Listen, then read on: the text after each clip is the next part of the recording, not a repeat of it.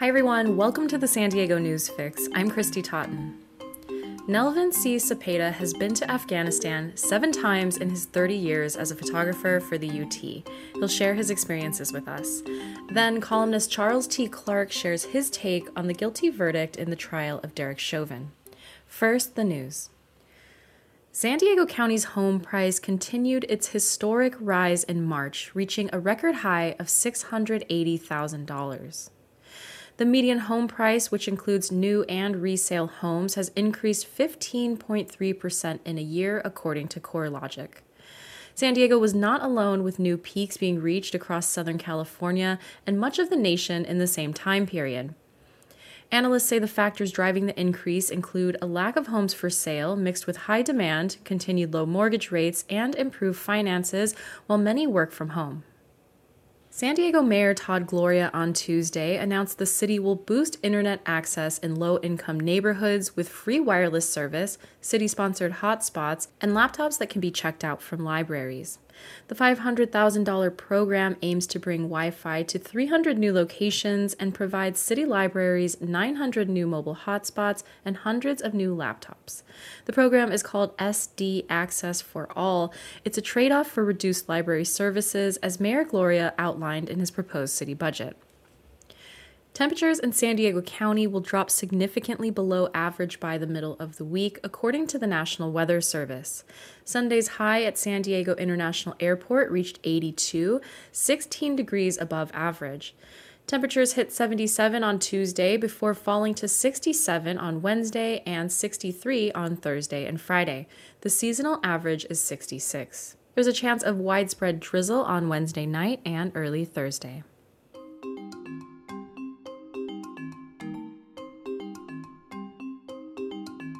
Nelvin C. Cepeda is a staff photographer at the UT and has been for 30 years. In that time, he's photographed the Super Bowl, Republican and Democratic national conventions, visits by presidents, the LA riots, the migrant caravan, and more. He's also covered war in the Middle East, and he's been to Afghanistan seven times over the course of his career to photograph the conflict for the UT. This past Sunday, a reflection Nelvin wrote ran on the front page, along with some of his photos. So now, can you take me back to um, October 2005, the first time you landed in Afghanistan? Uh, what were your What were your first impressions? I was in Pakistan, and I was excited to board a plane heading for Afghanistan. And once we flew over Afghanistan, you, you had you have to picture these rolling hills and mountainsides and and mud homes everywhere. And then as we got closer to Kabul, you could see a city with hotels and hard structure buildings. And then the plane lands. And you realize, you know, we haven't pulled up to a gate. We're parked out in the middle of the runway and we're expected to deboard. And you realize maybe this place is not the safest place and and and I say that because you're you're told that the reason why the planes don't pull up to a gate is in case they have to leave, they'll just stay on the runway and take off right there. And so then you finally get into the airport where you have to clear customs, and it's clear that the airport was recently or at some point under attack because the fluorescent lights were hanging from the ceiling. Walls had signs of blast in it. Uh, there were bullet holes around the place. And you realize this is probably not the safest place to be, at least the airport. And so you finally get in your vehicle and you get to your hotel. And it's a nice hotel and it's relatively safe. And this is, I should say, this is an unvetted journalist position. You're not going to be attached to the military. So you're just there as a journalist reporting on your own. So you go to the hotel, it's got blast walls, which are 10, 15 feet high, but security's tight. You're checking into this nice hotel and you're upstairs, and all of a sudden you hear an IED blast.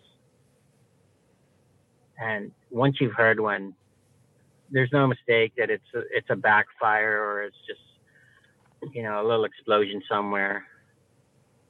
And then when you walk out to the front lobby and you get outside, you realize you could just smell it.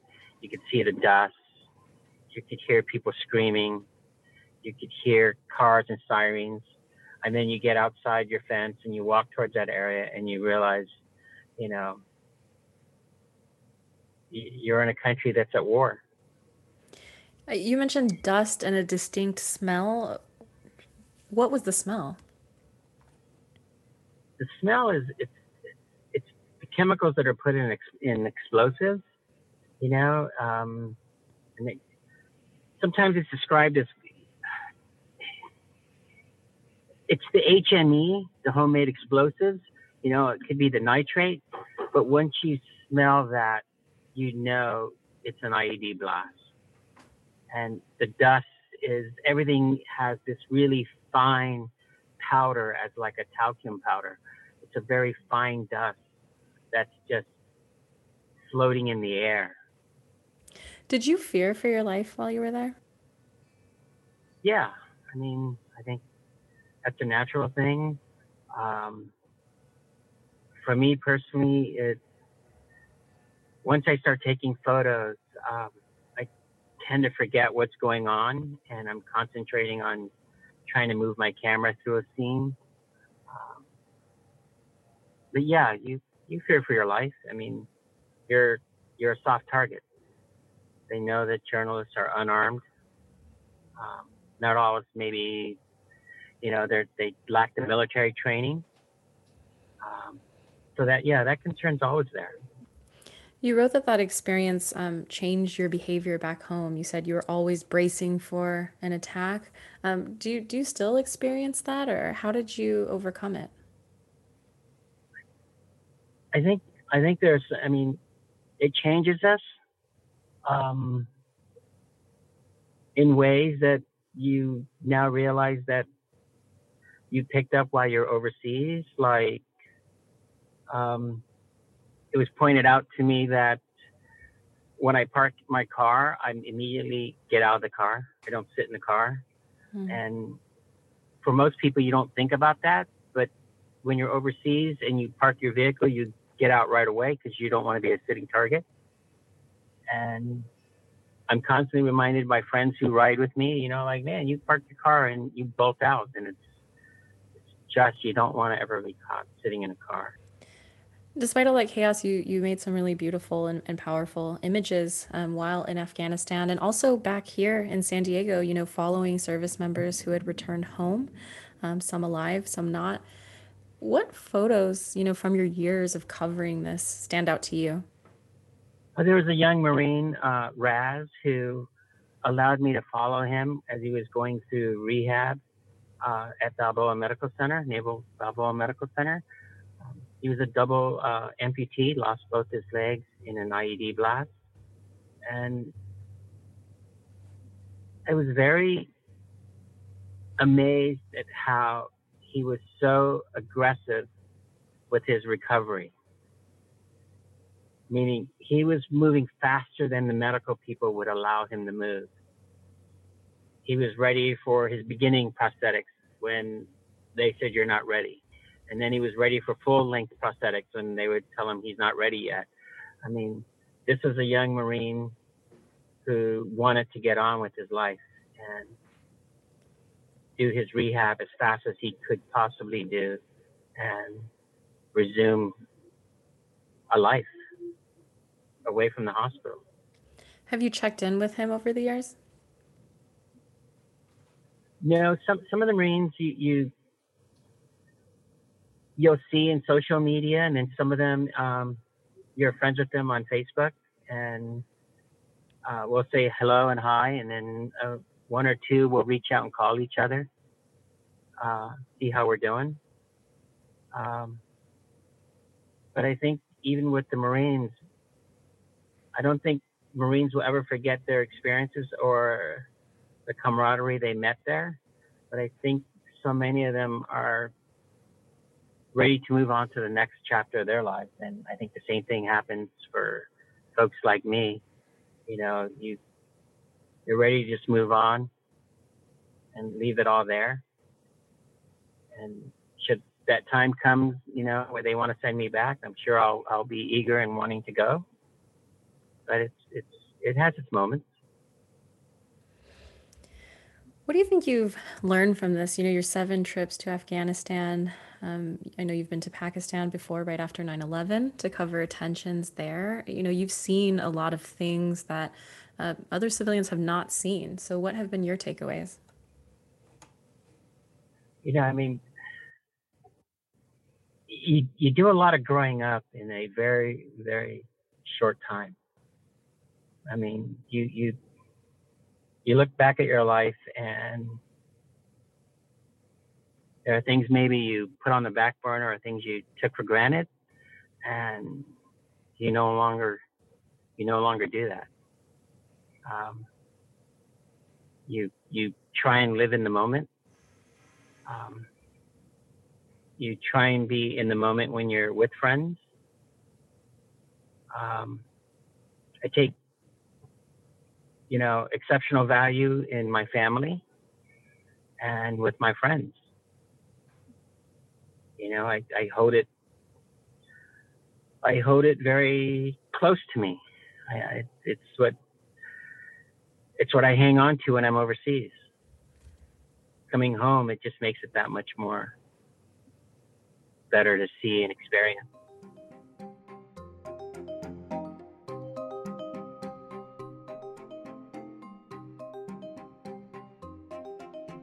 Now let's turn to opinion. Charles T. Clark is a columnist at the UT, writing about the intersection of civic life and identity. Charles, what were you feeling um, earlier today when you heard that the jurors had reached a consensus so quickly?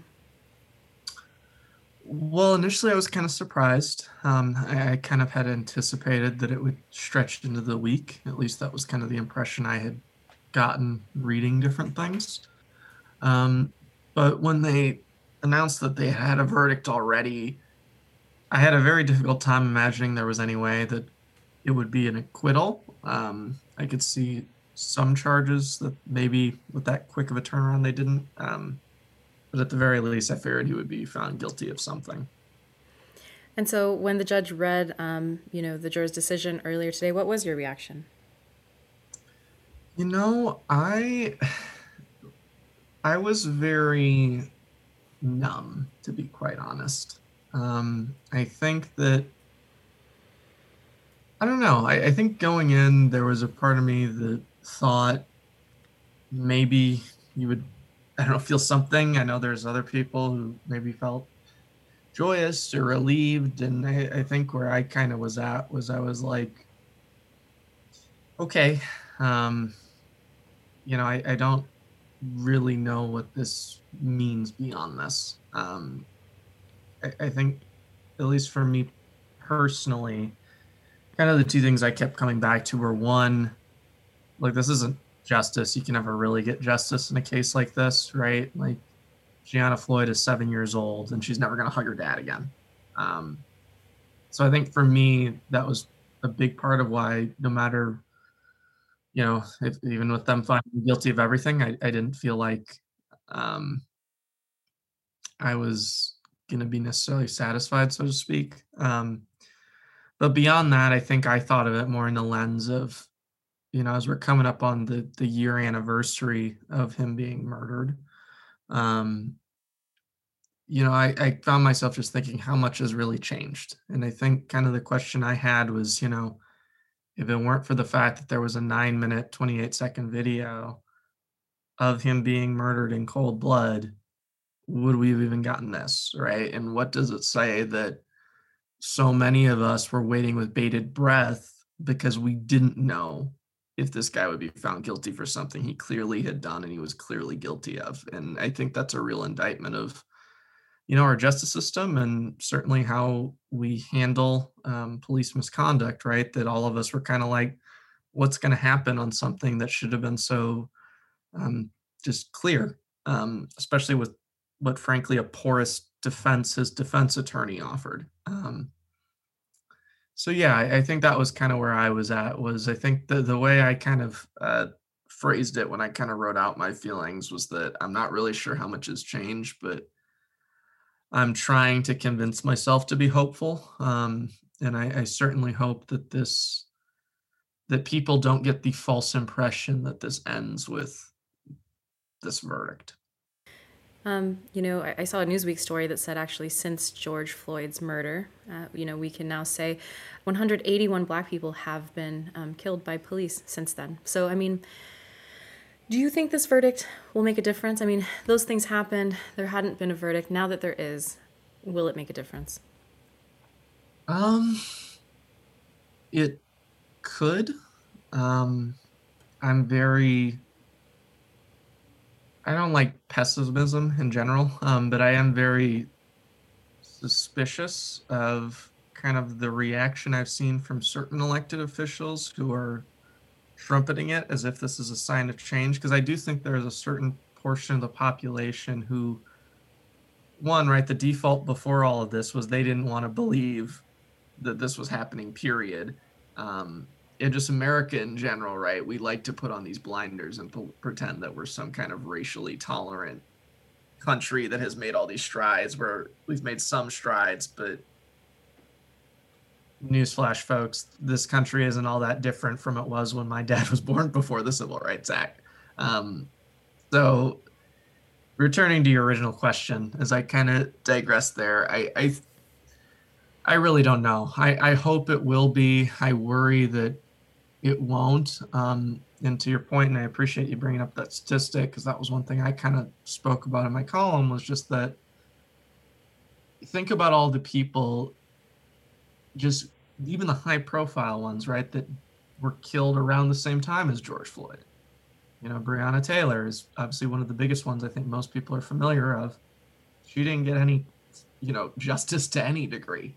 Um, and there's so many other people like that, right? Or how many people didn't have the fortune that there was a 17 year old there to film it all in horrific detail um, and essentially publicly shame people into doing the right thing or even you know beyond that right wasn't it just last week that we found out right that chicago police and the cook county prosecutor just blatantly lied about you know the circumstances of when they shot a 13 year old boy. Um, so with all that being said, I'm I'm very uh, just suspicious to see how this goes. Um, I think I think people need to be real honest with themselves that this isn't about Derek Chauvin or a few bad apples or any of that. Um, the real issue here is that there is something fundamentally wrong with policing in this country. And it didn't just show up, it's always been there. Um, and frankly, it was probably intentionally designed that way if you look back at the history of how policing originated. Um, and until we get real honest with ourselves about that, until we stop letting police unions try to lampoon any kind of reform as an attack on cops, um, until a certain subset of our political discourse doesn't. I'm not sure how many prog- how much progress can really be made. Almost a year ago, when George Floyd died, you wrote an opinion piece, which was unusual for you at the time because you had been a political reporter. But you basically said, you know, like as a as a black man, it's painful to stand by and see this happen once again. Uh, it was really powerful. It was really beautifully um, written. I haven't revisited it, but did that like represent a turning point for you in your career? You're now a columnist. Was that when that conversation started, or just you know, like what what did that moment represent for you? Um, well, that's a good question. I uh, I, I think you know, for me personally, that hit a lot of chords. Um, you know, not only as a black man, but as a black man who spent more than a decade of his life in Minneapolis um, and still has a lot of family there and friends who were right there for all of it. You know, my my cousin was on uh, one of the bridges when there was a guy who drove a car into a bunch of the protesters and things like that. So it was all very um, close to home. Um, and when it happened, I think I was having a very difficult time processing it. And I, you know, frankly, without the paper's permission, kind of just went and wrote something and published it on Medium just to kind of get it off my chest. Um, and I do think, from I guess a professional perspective, it did change the dynamic for me quite a bit.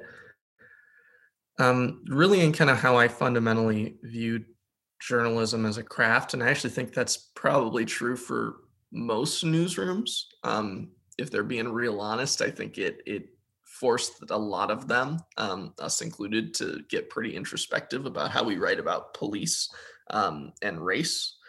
And you know, I think for me, it was one of those things where I was, you know, given how close I was to it, I thought it would be insincere and frankly irresponsible um, as a black person with a platform to not just be honest and speak about what it is really like for a lot of people who look like me. Um, whereas, frankly, traditional journalism, uh, they tend to want you to be quiet about that stuff, right? Any of the personal stuff, they don't want to come into your work. Um, which, you know, that's a whole other rant about kind of the origins of journalism and why they may have that misconception that that's the greatest way to do the craft. But I hope that answers the question. Yeah, well, we should talk about that another time. Um, but I wanted to say, yeah, kudos to you, you know, because uh, now as an organization, we are looking at that. You know, I'm on part of a committee, I'm sure that was in- inspired by um, you and, and that essay, uh, looking at advocacy and expression, you know, and like when it's okay um, to stand up on matters of con- conscience. So, um, yeah, thank you for that. Just as a final question, you know, you've, you've, um, you've expressed a lot of skepticism, you know, here. Um, again, you're not sort of elated just because we're having to have this conversation. But you know, locally, uh, what what do you hope to see happen in San Diego? Uh, yeah, you know, there's there's quite a few things that kind of spring to mind. Um, you know, one, I, to be honest, was deeply troubled. Um, you know, when when Mayor Gloria rolled out his announcement for police reforms. I, I, even wrote about it. Initially, it gave me a pause when I saw something talking about how he had consulted with the unions about the proposals. Um, the fact that he just put forth a budget that would increase the police spending, um, to be quite honest, makes me even more skeptical of some of the things that he has spoken about and how serious he is about, frankly, putting his foot down here and, and kind of demanding more. Um, you know, I, I think kind of the big issues that I look at, at least with policing, you know, is one, they talk about, uh, you know, essentially the stops where they, you know, pretext stops where they use it as, you know, I would say unjustly to essentially investigate a matter before there's anything really for them to tap into. And they defend it as a crime solving tool. Um, I think there's a lot of debate to be had about whether that's legitimate. And if anything, I think it puts more people at risk and increases the likelihood um, that something horrific happens during a traffic stop. Um, I also think just generally, I would be real curious, given some of the videos and things we've seen of how law enforcement personnel behave at traffic stops, if they reevaluate kind of their policies and procedures there, right? Because even on some things that are innocuous, I would argue that they seem to heighten the tension almost immediately. Um, and you know, I don't think that's necessarily their intent there, but I do think that's the end result. And you know, whenever people email me talking about, you know, black people need to respect police more, um, or something to that effect, which drives me up the wall. I point out one that they're not the ones who chose to be public servants. Law enforcement did. Um, but two, I, I, think there is a very real issue where law enforcement, whether intentionally or not, escalates a lot of situations and puts people on edge where they become a lot jumpier and maybe respond in a way where it's more of a flight or fight response.